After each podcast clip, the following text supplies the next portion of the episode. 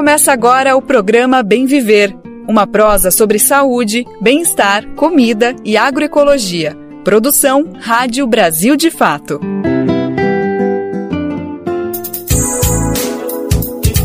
Quarta-feira, dia 8 de fevereiro de 2023, está no ar a partir de agora o programa Bem Viver, a nossa prosa, que é uma produção do Brasil de Fato.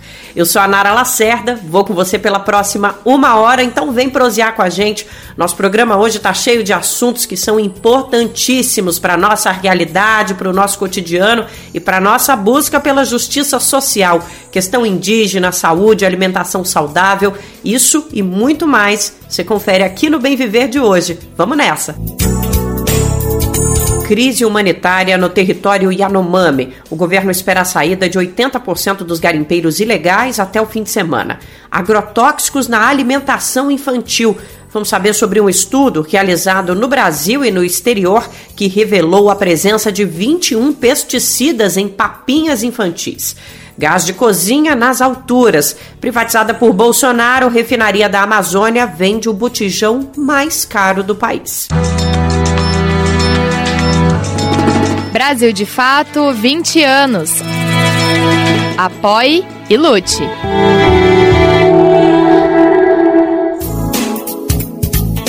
A gente quer você aqui com o Bem Viver de segunda a sexta-feira. Vem prosear com a gente a partir das 11 da manhã. A gente está na Rádio Brasil Atual, 98,9 FM na Grande São Paulo e também na nossa rádio web, no site radiobrasildefato.com.br. O Bem Viver também está disponível nos principais aplicativos de podcast. E a nossa prosa está juntíssimo com uma grande rede de emissoras parceiras. A gente tem mais de 100 rádios espalhadas Brasil afora, aqui com o Brasil de Fato. E para fazer parte dessa rede de comunicação popular, é só procurar as informações lá no radiobrasildefato.com.br. É fácil, clica em Como Ser uma Rádio Parceira. E para mandar o seu recado aqui para o Bem Viver, os canais são super simples também. Nosso e-mail é radio@brasildefato.com.br e o nosso WhatsApp, para simplificar ainda mais, é 11 95691 6046. Programa Bem Viver, sua edição diária sobre saúde, bem-estar, comida e agroecologia. O Bem Viver começa hoje trazendo atualizações sobre a crise humanitária na terra Yanomami, em Roraima. O assunto tem dominado o nosso noticiário há mais de 2 semanas, porque é realmente uma situação muito grave e que tem que ser mostrada. A tragédia vivida pelos indígenas é consequência da omissão da gestão Bolsonaro, como tem afirmado entidades que atuam no território. Foi a falta de ação do governo anterior que permitiu a expansão do garimpo ilegal na maior terra indígena do país. O resultado dessa atividade predatória, a gente já sabe: rios e peixes contaminados por mercúrio, problemas de saúde ligados à contaminação pelo metal, conflitos armados, prostituição. A crise não é só sanitária, também é social e não vai chegar ao fim de uma hora para outra.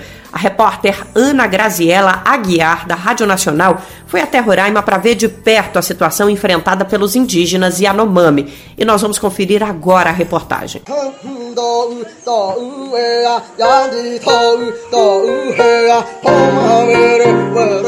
O caminho até a terra indígena Yanomami começa cedo e é longo. A viagem de Boa Vista até o pelotão especial de fronteira de Surucucu, que fica no meio da terra Yanomami, durou 1 hora e 40 minutos em uma aeronave militar. De cima, foi possível ver o rio Uraricuera, onde o garimpo no território Yanomami se intensificou, atingindo 5.000 hectares nos últimos 4 anos, segundo pesquisa do Instituto Socioambiental, em parceria com a Utucara Associação Yanomami. No pelotão de Surucucu fica a maior unidade de saúde indígena da região. O posto de saúde tem capacidade para atender 30 pacientes. Hoje tem cerca de 120, segundo liderança indígena local. São, em sua maioria, mulheres e crianças com desnutrição e malária. No pequeno espaço, redes se empilham. No chão batido, fogueiras são usadas para aquecer os doentes. Muitos indígenas não têm forças nem para sair das redes. Júnior Recurari, presidente do Conselho Distrital de Saúde Indígena Yanomami e Ecuana, fala sobre o aumento da atividade ilegal do garimpo na região. Eu sou daqui, nunca vi dessa situação que estamos enfrentando. É, mas entendeu? Tinha um pouco de garimpo também. Mas tinha no Uraricuera, é longe daqui, entendeu? Tinha pausas, mas aqui a gente não tinha contato. Chegou aqui exatamente em 2019, 2020, 2021, 2022, que acelerou bastante. Enquanto o líder indígena é entrevistado, começa uma correria. É a chegada de um helicóptero trazendo um paciente em estado grave, de uma aldeia distante. Um senhor de 60 anos chegou no colo de um médico, subnutrido e desidratado, e foi encaminhado imediatamente para uma sala de estabilização. Médicos do SUS e do Exército se uniram para ajudar. O tenente médico do Exército, Marques, estava no atendimento e conta como é o esforço para evitar que casos como esse, muito graves, sejam identificados antes. Eles realmente costumam buscar atendimento quando o paciente já está bem grave. Isso realmente cria uma dificuldade na hora de fazer o tratamento adequado. Mas o que a gente lá no pelotão especial de fronteira busca fazer é se aproximar mais da comunidade, porque mesmo que o paciente não venha buscar atendimento, algum familiar, algum conhecido vai falar, ah, tal comunidade tem paciente. E aí a gente faz a busca ativa, a gente vai até a comunidade, procura o paciente, vê se é caso de remoção ou não e faz a entrega de medicamentos quando necessário. Na tentativa de amenizar a grave crise pela qual passa o povo Yanomami, o pelotão especial de fronteira de Surucucu se tornou a base para distribuir os alimentos doados por diversas instituições. Uma ajuda essencial, mas longe de resolver a situação vivida na região. Por vezes é possível ver conflitos entre os próprios indígenas que lutam por um pouco de farinha ou uma lata de sardinha. Uma briga para aplacar a fome que já matou nos últimos 4 anos pelo menos 570 crianças da etnia. Dona Ana tenta, na língua Yanomami, misturada com algumas palavras em português, explicar sua dor, a perda de um curumim, seu filho. Por mim, aí come mãe, morreu, aí por mim, morreu, Caranhão morreu. A crise humanitária do povo Yanomami é acompanhada em loco por uma missão do governo federal, com a presença da ministra dos Povos Indígenas, Sônia Guajajara. Em Brasília, o caso chegou ao Supremo Tribunal Federal, onde o ministro Luiz Roberto Barroso determinou a abertura de investigação contra autoridades do governo Bolsonaro, por, entre outros crimes, suspeita de genocídio. Direto de Boa Vista, Roraima, para a Rádio Agência Nacional, Ana Graziella Aguiar. E neste momento, enquanto os Yanomami são cuidados por equipes de saúde, garimpeiros ilegais fogem do território. A FAB anunciou a reabertura parcial do espaço aéreo sobre a terra indígena para permitir que eles saiam de forma coordenada e espontânea. A medida vai até a próxima segunda-feira, dia 13. Segundo a Força Aérea Brasileira, foram criados 3 corredores aéreos. As aeronaves só podem voar dentro desses limites estabelecidos na Zona de Identificação de Defesa Aérea, que começou a vigorar no início da semana passada, depois da edição de um decreto presidencial. A expectativa do governo é de que 80% dessas pessoas deixem a região até o final desta semana. O percentual corresponde a cerca de 15 mil pessoas, sendo que muitas delas são empobrecidas, encontraram na atividade clandestina uma possibilidade de fonte de renda.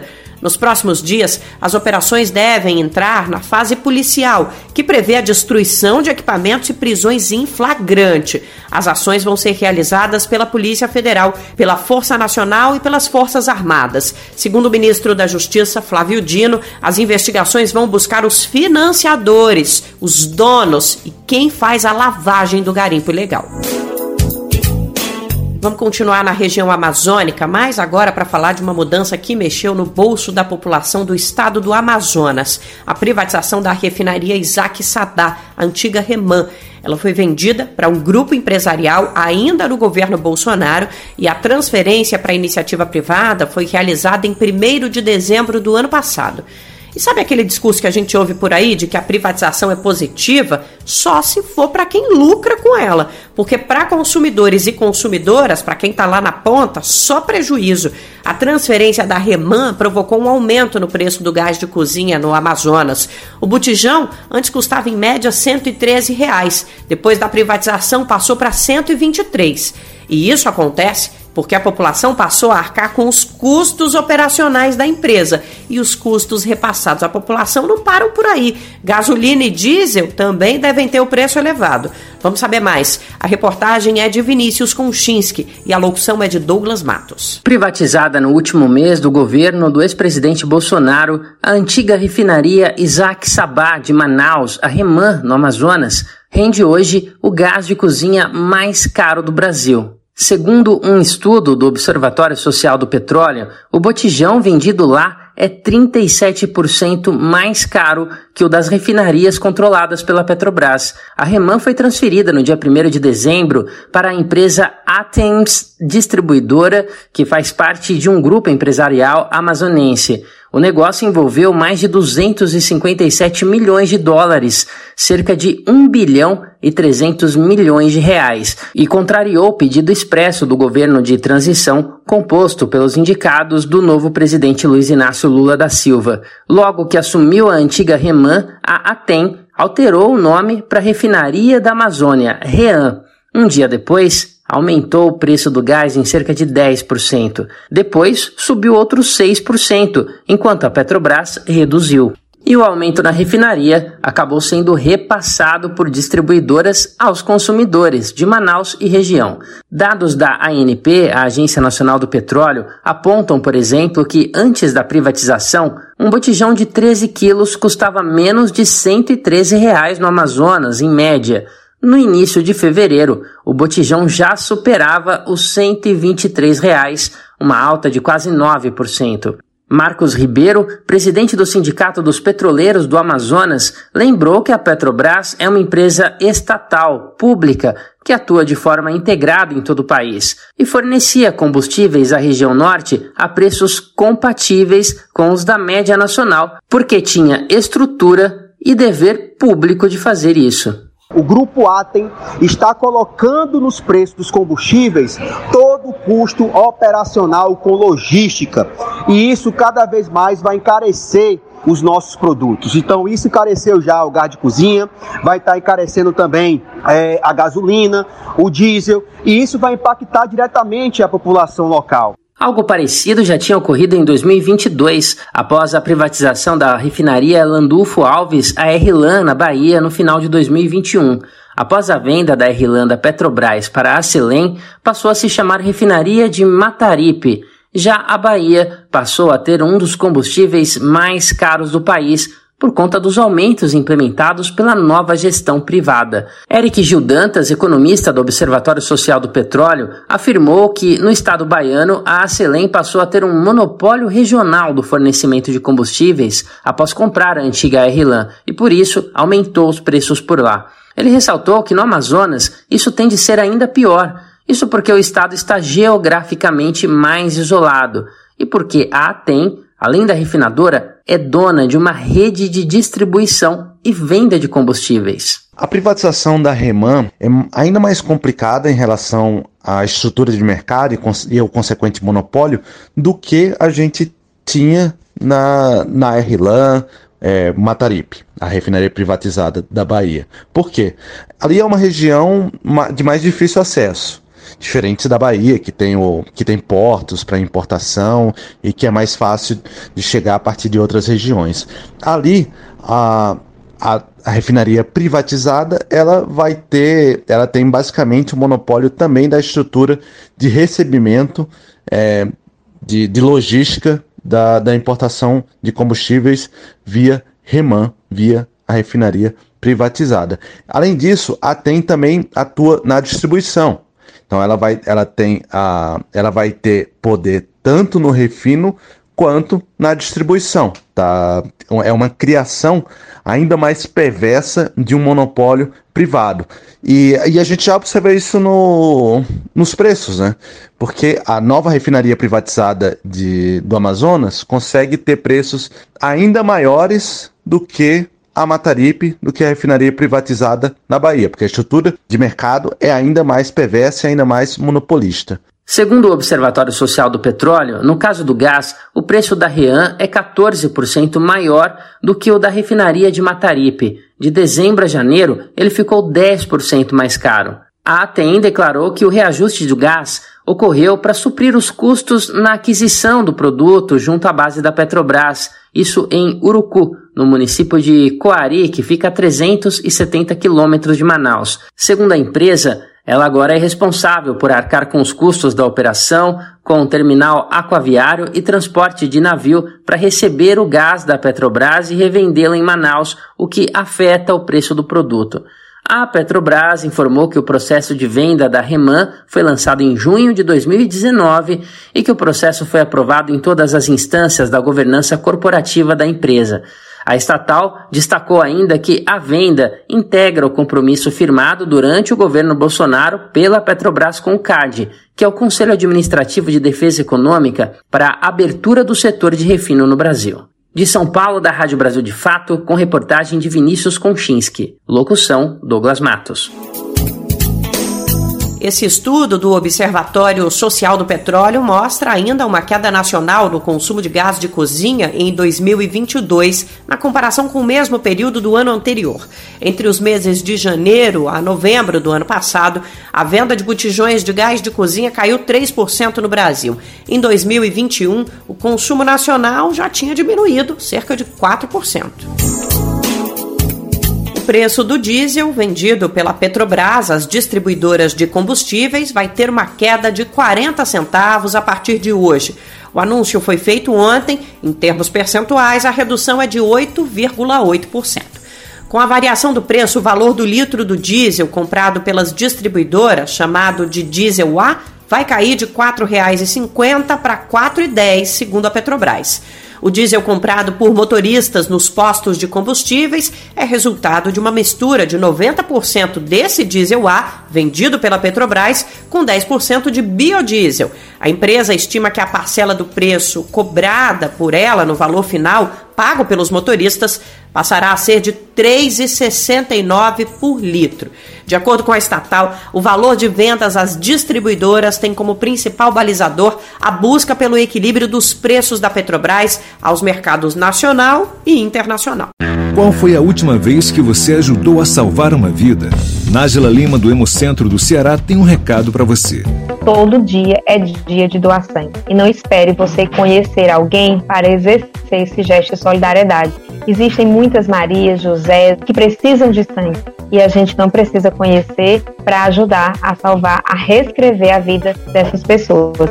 Tome uma atitude e salve vidas. Doe sangue. Uma parceria Rádio Senado. Você está ouvindo o programa Bem Viver, uma prosa sobre saúde, bem-estar, comida e agroecologia.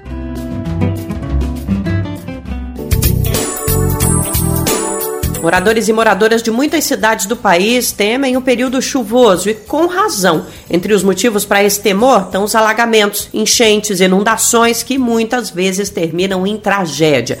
E não dá para dizer que se trata só de um fenômeno natural. A falta de infraestrutura é um fator que agrava essa situação.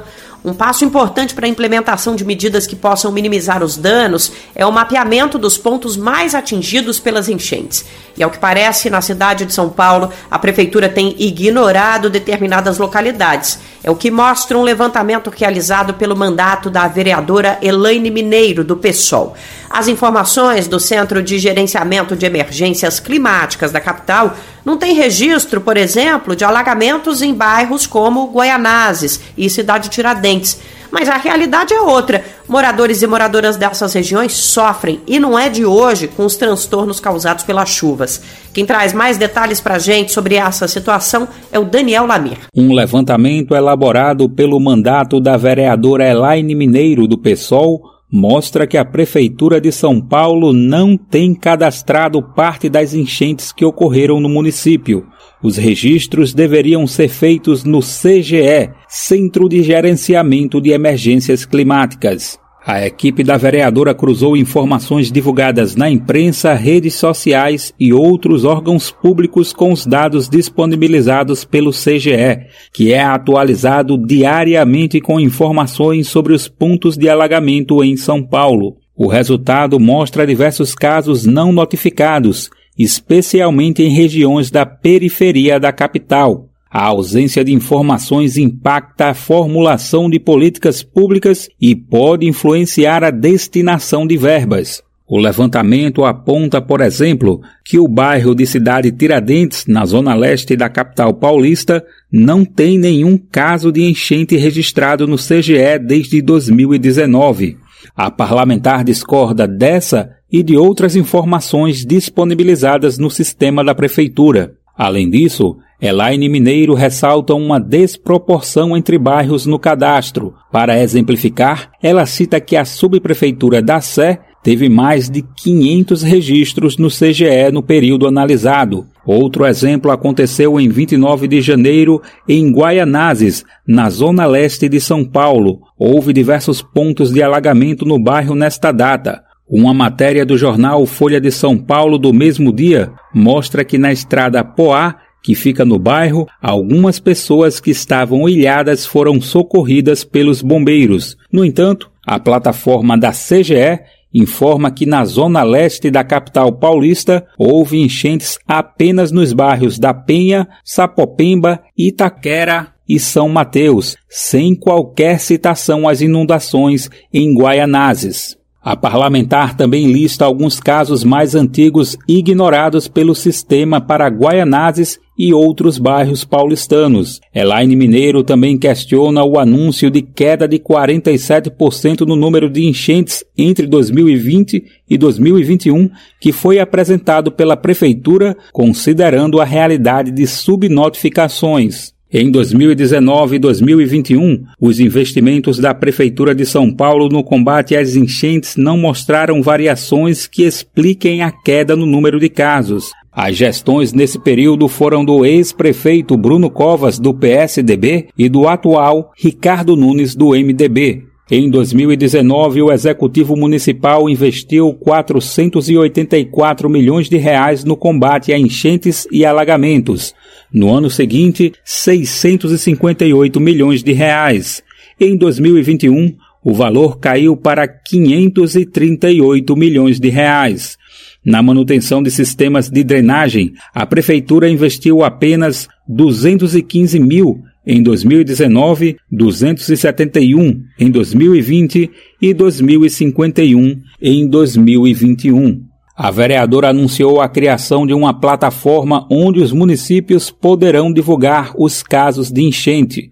O link pode ser acessado na versão online desta matéria. Acesse brasildefato.com.br e confira. Consultada, a Prefeitura de São Paulo optou por não responder à reportagem do Brasil de Fato, que perguntou se o governo municipal reconhece que deixou de fazer o registro dos casos de enchentes e como explica a queda no número de enchentes entre 2020 e 2021. Da Rádio Brasil de Fato, com reportagem de Igor Carvalho, de São Paulo. Locução, Daniel Lamir.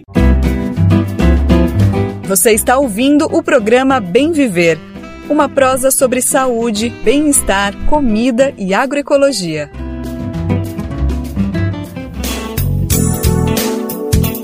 Vamos prosear agora sobre alimentação infantil, um tema que todo mundo que é responsável por criança tem que ter muita atenção. Tem todo um debate sobre o que é ideal dar, principalmente para os bebês, ao longo das fases de desenvolvimento. Normalmente a principal questão que a gente tem é em relação a doce, permitir ou não o refrigerante e outros produtos que todo mundo sabe que não contribuem para a nossa saúde e muito menos para as crianças.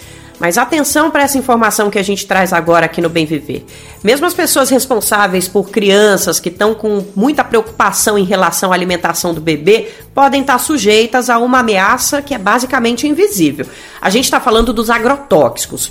Um estudo realizado no Brasil e com pesquisadores da Espanha analisou 50 amostras de papinha infantil, todas no estado de São Paulo. E o resultado foi a detecção de 21 tipos de venenos agrícolas nesses alimentos.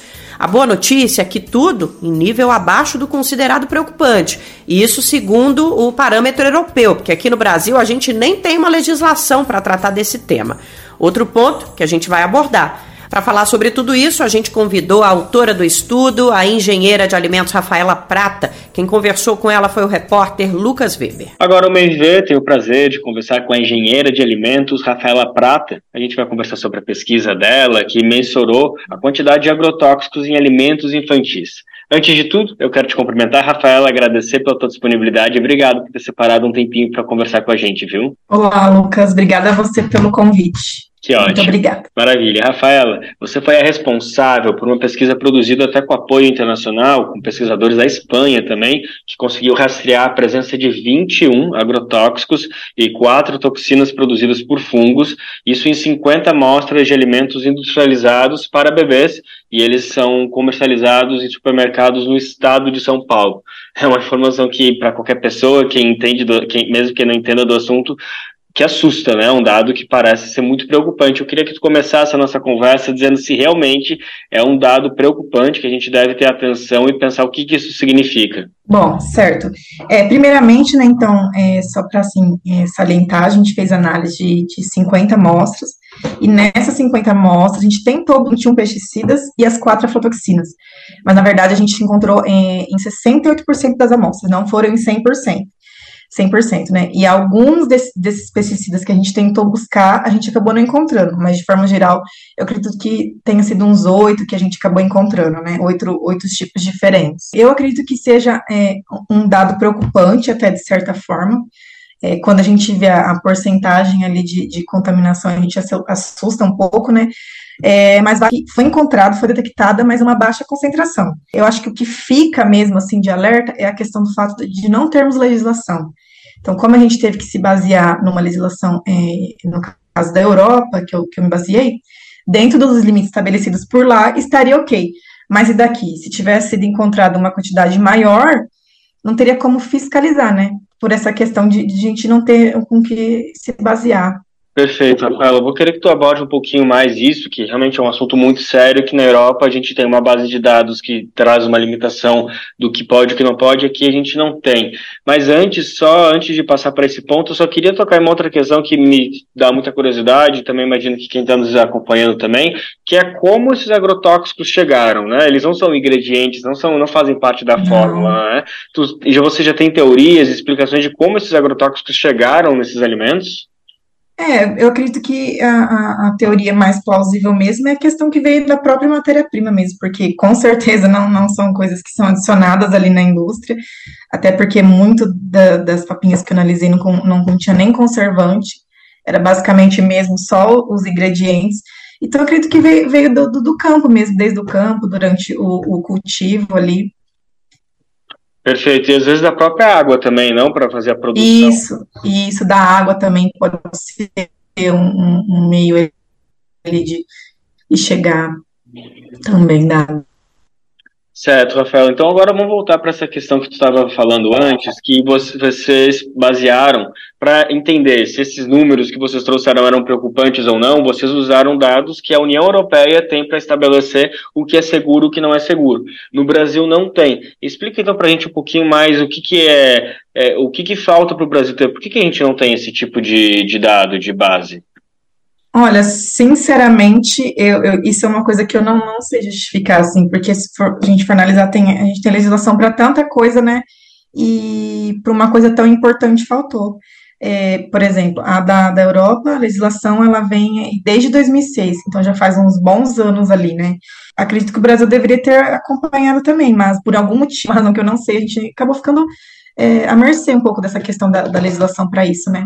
A gente tem legislação, tem como eu digo, por exemplo, tem para batata, Tem os compostos que podem ser utilizados na batata e tem um limite máximo que pode ser encontrado na batata. Mas muitas vezes é muito mais acima que 10 microgramas por quilo, né? Então, se acaba utilizando esse produto para fazer a papinha, com certeza ele vai estar na papinha também em uma alta concentração. Então, por se tratar de um grupo tão, de consumidor tão, assim, sensível, que são as crianças, deveríamos ter, né, uma legislação específica só para isso, né? Perfeito, Rafaela. Então, vamos retomar só isso que tu está trazendo. O Brasil não tem uma legislação específica para a quantidade de agrotóxicos que é limite para crianças. Para adultos, de forma geral, existe esse entendimento. O que está faltando é especificamente para o público infantil. É que, na verdade, é assim, né? Por exemplo, tem o produto in natura em si, e ele tem um limite máximo que pode ser encontrado de X pesticida. Não que para adultos tem uma legislação, é pro vegetal em si, por exemplo, para fruta, mas às vezes ele é muito mais, ele é bastante alto, né? Eu dou até alguns exemplos, agora eu não me recordo muito bem de cabeça, mas acredito que seja para o morango, determinado pesticida, ele era bem alto, assim, o limite permitido, e então, por conta disso, deve haver uma legislação específica só para as crianças, né? Só para os alimentos infantis. Rafaela, então o que a gente precisa, sumariamente, é isso, ter uma legislação específica, estudos que consigam dar uma diretriz de o que pode, o que não pode, o que começa a virar uma situação preocupante, mas tem uma pergunta que eu queria, que eu acho que é elementar, que é o seguinte: então, o caminho não seria que não existisse nenhum tipo de agrotóxico nesses alimentos, ou isso já é uma ideia muito utópica, muito fora da realidade? Eu acredito que, por se tratar de alimentos destinados às crianças, né, ao público infantil, eu acredito que não deveria ter sido encontrado, né? Mas realmente é uma realidade muito fora, assim, mesmo que a gente utilize só produtos orgânicos, infelizmente a gente também não tem 100% a certeza que ali não tem nada, né? A gente não sabe do histórico ali, de onde foi cultivado, se vai ter uma contaminação, mesmo que seja sem querer ali, que mesmo que o produtor não aplicou, mas que pode estar ali no solo ainda, eu acho que é isso. Rafael, outra questão agora que eu queria trazer para ti. A gente acabou de sair de um governo que teve uma política super flexível para agrotóxicos, né? Inclusive tentou aprovar diversas leis que facilitariam ainda mais a inclusão de novos produtos aqui no Brasil. Mas mesmo sem essa lei, o governo Bolsonaro conseguiu aprovar a liberação de aproximadamente 1.800 agrotóxicos. É uma política que a gente espera, que a gente já viu bastante sinais que vai ser bem diferente agora na gestão Lula. Mas antes Sim. de entrar nessa questão da política de liberação ou não, tu acredita que talvez uma prioridade desse governo, quando se trata então de agrotóxicos, seria colocar para frente pesquisas que trouxessem esses dados sobre o nível de agrotóxico que pode causar perigo numa alimentação infantil? Será que isso é uma questão urgente que o Brasil precisa correr atrás agora? Eu acredito que sim, né, porque a partir do ponto até do que eu sei, né, do que eu busquei na literatura, até hoje no Brasil foram feitos 2 trabalhos, né, buscando esse tipo de contaminante, que era o meu e o do meu co-orientador, que ele também fez antes de mim, ele fez análise de pesticidas em papinhas à base de frutas. Então, eu acredito que falta bastante aí, as coisas devem, vamos dizer assim, deve começar mesmo a ficar mais em cima, ainda mais com essa questão da quantidade de agrotóxicos que foi liberada a mais. Eu acredito que talvez, por conta disso, tende a encontrar o maior número de substâncias, né? E eu acho que deve se tomar mais, deve haver um controle maior mesmo que ainda não tenha legislação, tentar grupos de pesquisa ali, analisar, tá sempre, vamos dizer, em cima ali para tentar encontrar, ver como que tá essa questão. Pois é, porque agora o que a gente tem necessariamente a gente vai ter que esperar resultados piores a partir de agora, né? Porque se teve essa liberação de 1.800, a tendência é que, por exemplo, se você for refazer essa pesquisa talvez ano que vem, em algum momento para frente, é que talvez os números aumentem. Então, talvez, além de ter uma política de restringir a liberação de agrotóxicos, precisa também ter uma política de recuperação desses danos que já vão ser gerados pela quantidade de agrotóxicos que vão ser encontrados, né? Talvez a fiscalização precise aumentar, precise ter uma institucionalização dessa tipo de fiscalização?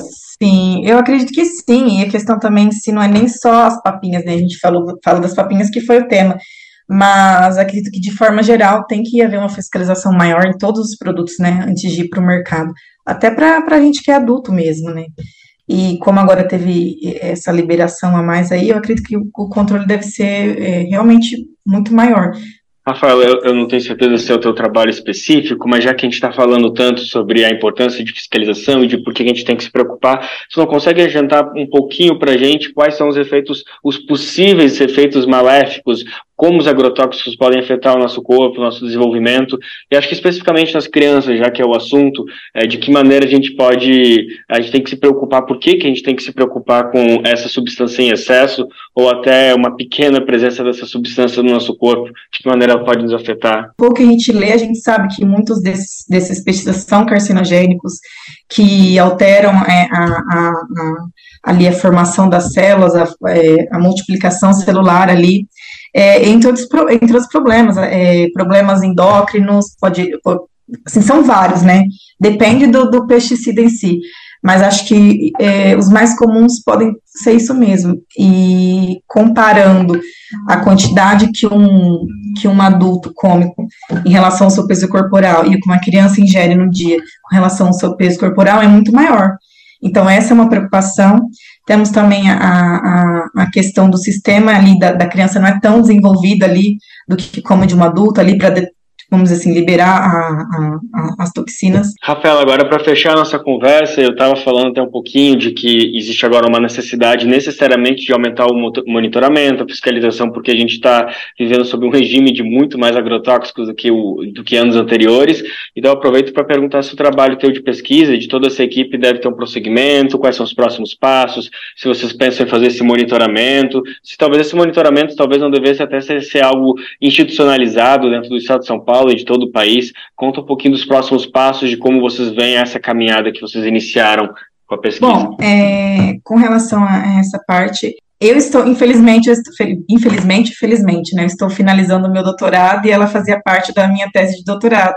Então, eu acredito que realmente, como você disse, para os próximos alunos do mesmo grupo de pesquisa, seria interessante mesmo monitorar, fazer uma comparação ali de anos diferentes, para saber se houve inclusão ou não, se foi detectado em maior concentração ali, variando de um ano para outro, mas de modo geral, da minha parte, é o que eu consigo fazer, porque foi o tempo que eu tive, né, mas eu acredito que sim, que outros grupos agora devem se atentar e começar a estudar um pouco mais desses produtos, não só para papinha, né, mas diversos produtos ali destinados ao público infantil. Aqui no laboratório em si, já tem outras análises de outros tipos de contaminantes também, analisou fórmulas infantis, analisava a migração de compostos da mamadeira para o leite também. Então, a gente tem bastante trabalho nesse contexto, assim, de alimentos infantis, de coisas destinadas às crianças. Então, eu acredito que isso é que vai abrir um leque, assim, de outras instituições também para ficar mais atento. Não só aqui no estado de São Paulo, talvez analisar outras coisas mais regionais também. Isso, é ótimo. Até só para finalizar a nossa conversa, que a pesquisa de vocês foi focada aqui em São Paulo, né? Vocês pegaram 50 amostras de alimentos, mas é importante comentar que vocês fizeram esse recorte porque era o que era possível dentro do seu trabalho, eu imagino, mas a realidade do restante do país não deve ser nem um pouco diferente, talvez pior em alguns aspectos. A gente estava falando um pouco anteriormente que talvez a contaminação desses alimentos venha da água. A gente sabe que São Paulo, a capital pelo menos, é uma das regiões que recebe a água mais contaminada de agrotóxicos, mas não é a única, né? São diversas capitais, e isso é outra questão que não existe necessariamente um monitoramento para isso. Então a gente está falando aqui com gente de todo o país, que é importante também ter essa consciência que, infelizmente, talvez esse produto seja contaminado. Mas a gente torce, então, que a partir de agora esse trabalho de pesquisa seu e de todos os outros pesquisadores e pesquisadoras do país consiga dar prosseguimento, e principalmente uma fiscalização e uma mudança de postura, né? Para que a gente precise temperar, brincando aqui com a palavra temperar, mas, né, na prática é o que está acontecendo, temperar nossos alimentos com esse tipo de veneno, né, Rafaela? Sim. Então, eu acredito que fiscalização é uma coisa muito importante. Como você disse, a questão da água, muitas vezes a gente acaba analisando para a questão microbiológica, a questão de outras coisas, e esquece um pouco essa parte também, que é onde a gente pode estar ingerindo também contaminantes através da água. Então, acho que é isso também. Tá ótimo, Rafael. Eu te agradeço muito, obrigado pela disponibilidade, por trocar esse papo com a gente e abrir bastante a sua pesquisa e trazer até de questões de fora. Então, eu agradeço e espero que a gente possa se encontrar mais uma vez e seguir nesse papo e trazer novas informações importantes para todo mundo. Tá bom, então. Nós acabamos de conversar com a engenheira de alimentos, Rafaela Prata, Nós falamos sobre o trabalho de doutorado dela, que mediu a quantidade de agrotóxicos presentes nas papinhas infantis no estado de São Paulo. De São Paulo, da Rádio Brasil de Fato, Lucas Weber. O Bem Viver agradece a disponibilidade da pesquisadora para conversar aqui com a gente. E sobre a alimentação de bebês, uma dica valiosa é o Guia Alimentar para Crianças Menores de 2 anos. É uma produção do Ministério da Saúde, está disponível de graça na internet, fácil acesso. É só procurar pelo nome do documento que você encontra muito, muito fácil mesmo. E não custa lembrar que o Brasil, de fato, tem um programa chamado Alimenta Saúde, né? Que traz dicas também preciosas, que atendem diferentes idades. Algumas edições são focadas no público infantil, inclusive. Vamos continuar falando sobre alimentação. Nosso papo agora é sobre o kefir. O nome pode não ser estranho, talvez você já tenha até consumido. São aqueles grãozinhos fermentados no leite ou na água. Por serem formados por micro-organismos vivos, os grãos de kefir se multiplicam e por isso que é comum quem tem em casa oferecer até para doação. Esse probiótico tem capacidade de reduzir problemas intestinais e também ajuda na imunidade, mas são necessários alguns cuidados para fermentar corretamente a bebida. Vamos saber mais, está na hora do quadro Alimento é Saúde. Te aproxega, vivente. Começa agora o Alimento é Saúde.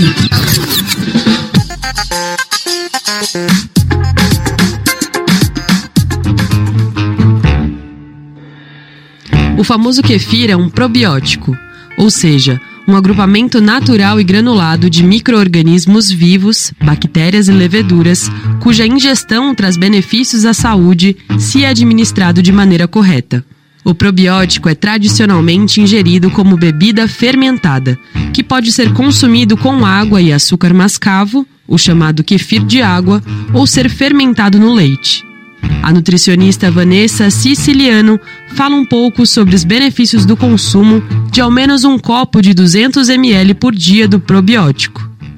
A bebida fermentada a partir do kefir pode conter sais minerais, por exemplo, cálcio, ferro, fósforo, vitaminas do tipo A, vitaminas do complexo B, C, D e uma quantidade interessante de proteínas e de aminoácidos essenciais. A nutricionista reforça ainda que o alimento pode ser consumido por quem tem intolerância à lactose, porque durante a fermentação do kefir no leite, ele quebra as moléculas desse nutriente. Toda uma restauração da microbiota intestinal, combatendo inflamações intestinais, do cólon, de todo o trato digestório, pode auxiliar no combate às alergias, melhora a candidíase e quem tem problema com lactose pode ser consumido normalmente. A estudante do 6º semestre de nutrição, Laura Escobar, ficou sabendo do kefir durante uma feira de nutrição há 3 anos. Ela recebeu a doação de mudinhas da bactéria de água e de leite e alerta para alguns cuidados no trato do probiótico que não é comercializado e precisa de uma atenção especial.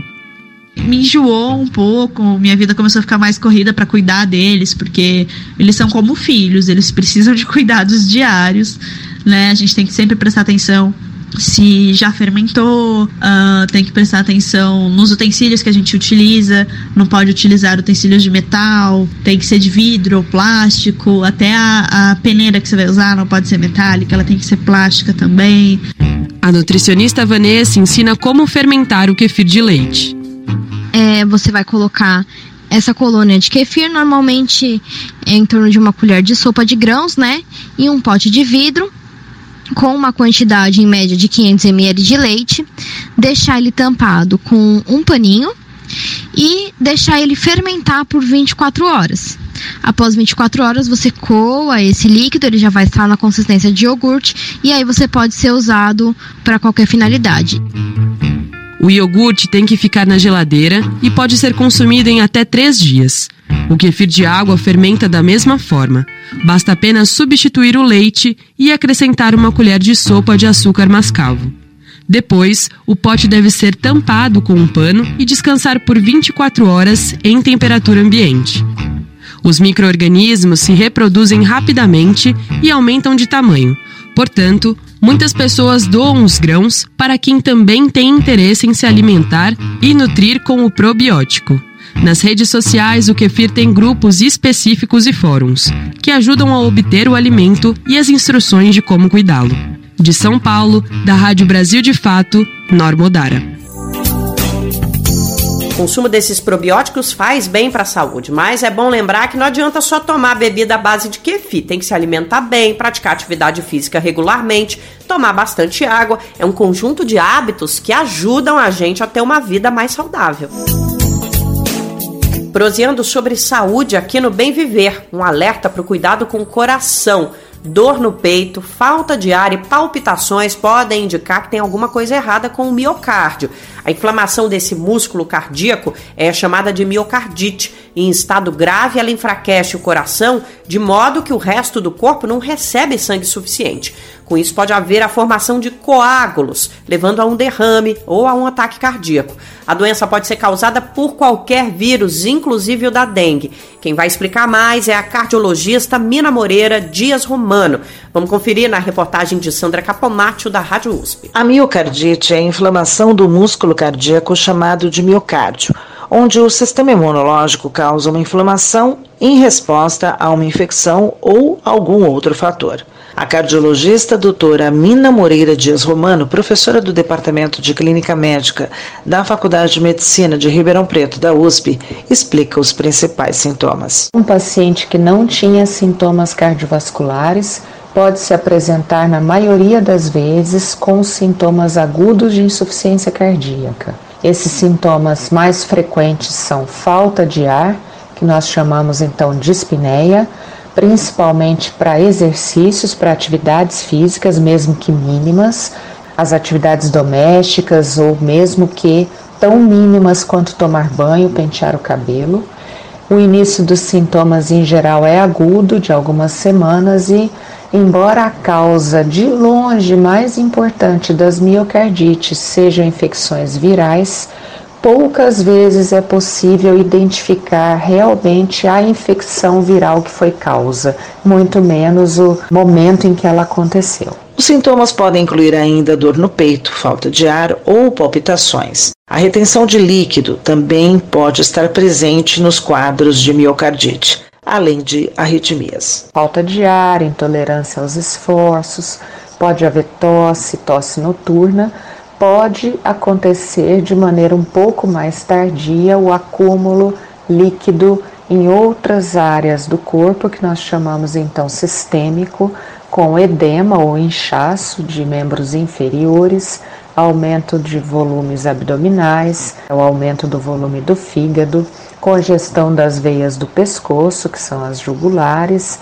Além disso, manifestações arrítmicas, com a inflamação aguda, as alterações de ritmo, como taquicardias e até arritmias mais malignas, que são arritmias ventriculares. A miocardite é uma doença mais comum em mulheres, jovens e crianças. Qualquer vírus pode causar a doença, inclusive o vírus da dengue.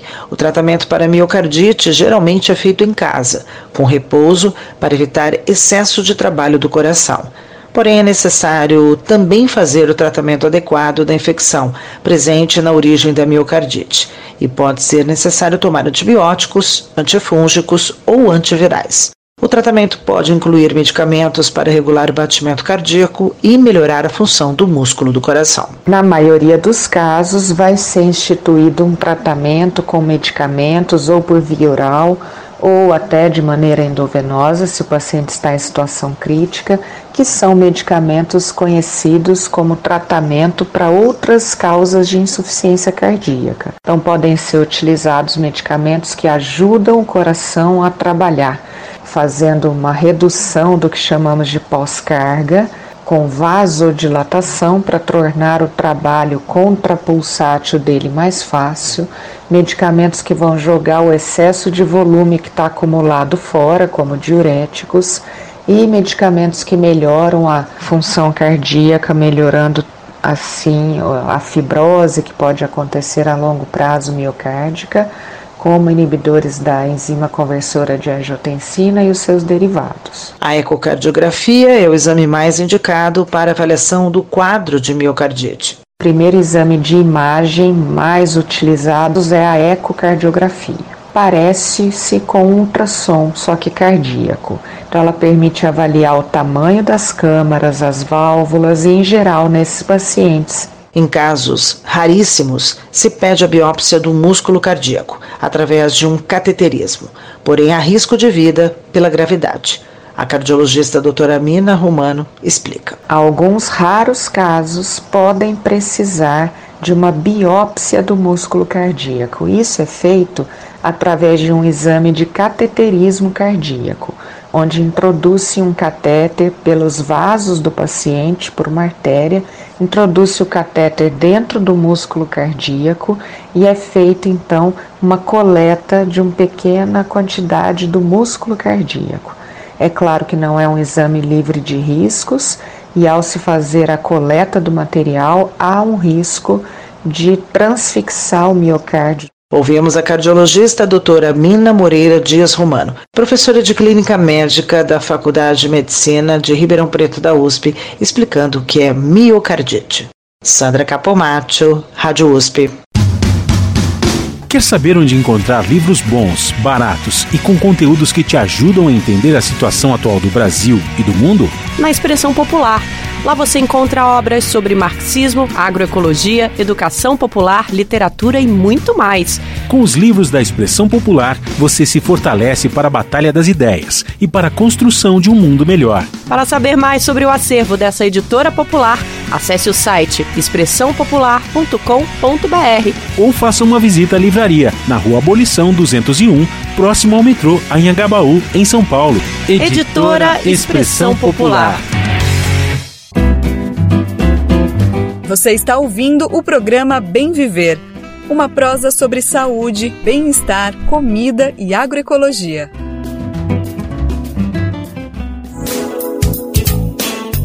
Tem muita criança ansiosa nessa época do ano por causa da volta às aulas. Tem quem vai pisar na escola pela primeira vez, quem retorna para a continuidade do ciclo escolar. E apesar das expectativas dos alunos e alunas, esse é um momento que exige adaptação. A mudança na rotina, no ambiente, as novas relações sociais são pontos que exigem acompanhamento de pais, mães, cuidadores, cuidadoras. A repórter Josi Braga, da Rádio Educadora de Salvador, preparou uma reportagem com algumas dicas que podem ajudar nesse processo. Vamos ouvir. As próximas semanas marcam o início das aulas em muitas escolas e também o primeiro contato de alunos do ensino fundamental com o ambiente escolar. O primeiro dia de aula é um momento de muitas expectativas para pais e filhos. Segundo especialistas, o período de adaptação deve ser vivenciado de forma leve, mas com muito cuidado e atenção, pois cada criança possui um ritmo e necessidades diferentes. A coordenadora do curso EAD de Pedagogia e História do Centro Universitário Jorge Amado, Luciana Onetti, aconselha que a vinda da criança para a escola deve ser preparada pelos pais ou responsáveis bem antes do ano letivo começar.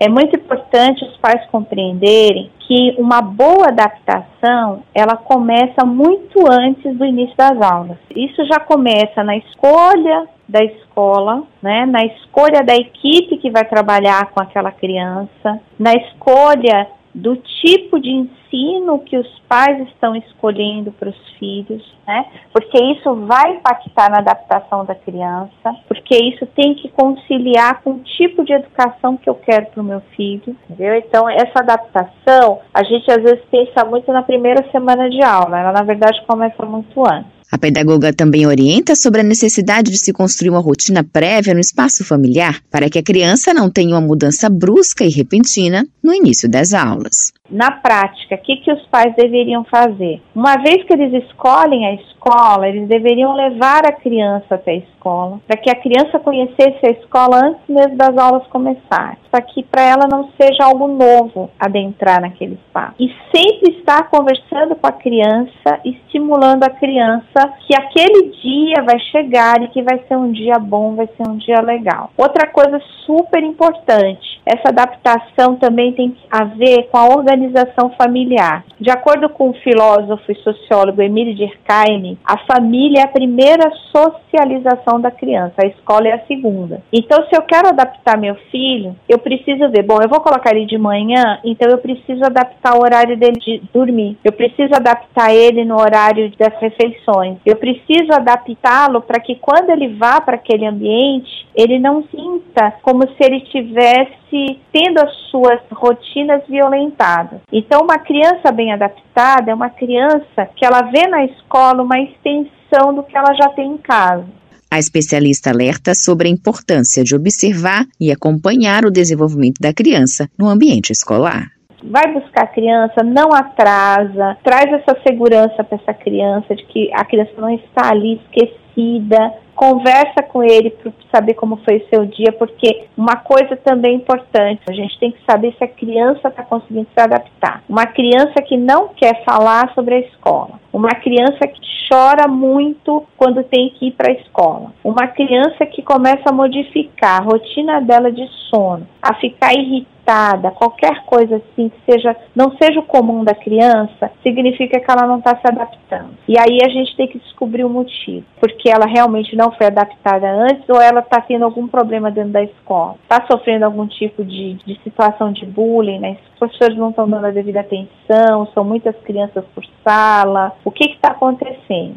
O período de adaptação também pode ser um momento difícil para os pais, que sofrem igualmente com essa ruptura de convivência, necessitando da mesma forma de atenção e orientação. Luciana Onetti indica como os pais devem agir nessa fase. A gente precisa, como pais, se preparar para esse momento, né? Entender que a criança está indo para um local de aprendizagens e de desenvolvimento. Eu acho que é a única coisa que pode ser feita, porque não adianta, a gente sofre mesmo, mas é não demonstrar. Isso é o que a gente faz pelo filho. E o que a gente faz por nós? Racionalizar. Da Rádio Educadora de Salvador, Josi Braga. No dia 13, na segunda-feira que vem, o INEP deve liberar as notas do Enem. O resultado do exame pode garantir uma vaga em universidades públicas por meio do SISU e na rede privada pelo ProUni. As inscrições para esses programas devem ser abertas ainda em fevereiro. Outro calendário importante da educação é o do ENCEJA, programa voltado para a certificação de conclusão do ensino fundamental ou médio. O repórter Daniel Lamir traz as informações. Jovens e adultos que não concluíram o ensino fundamental ou médio já podem conferir o novo cronograma de inscrições do ENCEJA 2023. As inscrições para a etapa regular do Exame Nacional para Certificação de Competências de Jovens e Adultos vão de 22 de maio a 2 de junho deste ano. A prova será aplicada no dia 27 de agosto e o gabarito será divulgado em setembro. O ENCEJA é um exame que avalia as competências, habilidades e saberes de jovens e adultos que não concluíram os estudos formais na idade adequada. A partir da prova é possível obter o certificado de conclusão tanto do ensino fundamental quanto do ensino médio. Além da modalidade regular, as provas também podem ser realizadas por pessoas que moram fora do país e pessoas privadas de liberdade que cumprem pena tanto no Brasil quanto no exterior. Todos os resultados finais do ENCEJA 2023 serão divulgados no dia 22 de dezembro de 2023. Quem pretende tirar a certificação de conclusão de ensino fundamental deve ter, no mínimo, 15 anos completos. Para a certificação do ensino médio, a pessoa deve ter 18 anos ou mais no momento da realização da prova. O exame é composto por questões de múltipla escolha e uma redação. A organização do ENCEJA é feita pelo INEP, Instituto Nacional de Estudos e Pesquisas Educacionais Anísio Teixeira. Da Rádio Brasil de Fato, com reportagem de Mariana Lemos de São Paulo. Locução, Daniel Lamir. Vamos encerrar o Bem Viver com uma dica cultural para quem está em São Paulo ou está de passagem pela capital paulista. A exposição Xingu Contatos está em cartaz no Instituto Moreira Salles até 9 de abril. A mostra é de graça e conta com fotografias, filmes e grafismos que retratam lutas e resistências do Xingu, o primeiro grande território indígena demarcado no Brasil em 1961. O espaço também apresenta uma biblioteca com 219 títulos de literatura indígena, boa parte voltada ao público infanto-juvenil. O acervo pertence à Associação Vagalume, que há 21 anos leva bibliotecas a comunidades tradicionais da Amazônia Legal. Mais de 90% das obras são de autores e autoras indígenas. O Instituto Moreira Salles fica na Avenida Paulista, número 2424, na cidade de São Paulo. Por hoje é só. A gente vai ficando por aqui, mas amanhã o Bem Viver vai estar aqui te esperando para mais uma edição da nossa prosa de todo dia. A partir das 11 você confere na Rádio Brasil Atual 98,9 FM ou no radiobrasildefato.com.br. Dá para ouvir também no Spotify, no Deezer, no iTunes e no Google Podcasts e na rede de emissoras parceiras do Brasil de Fato. Rádios que estão espalhadas Brasil afora, levando a nossa programação. E para você saber quem está nessa lista, é só procurar pela matéria que sai todos os dias com os principais destaques do Bem Viver lá no nosso site. Este programa teve a apresentação de Nara Lacerda e roteiro de Geisa Marques. Edição e produção de Lucas Weber, Daniel Lamir e Douglas Matos. Trabalhos técnicos de André Parocha, Adilson Oliveira e Lua Gattinone. Coordenação, Camila Salmásio. Direção executiva, Nina Fidelis. E apoio da equipe de jornalismo do Brasil de Fato. A gente vai estar esperando vocês aqui para prosear mais amanhã, então não vai faltar. Até lá! Você ouviu o programa Bem Viver, uma prosa sobre saúde, bem-estar, comida e agroecologia. Produção Rádio Brasil de Fato.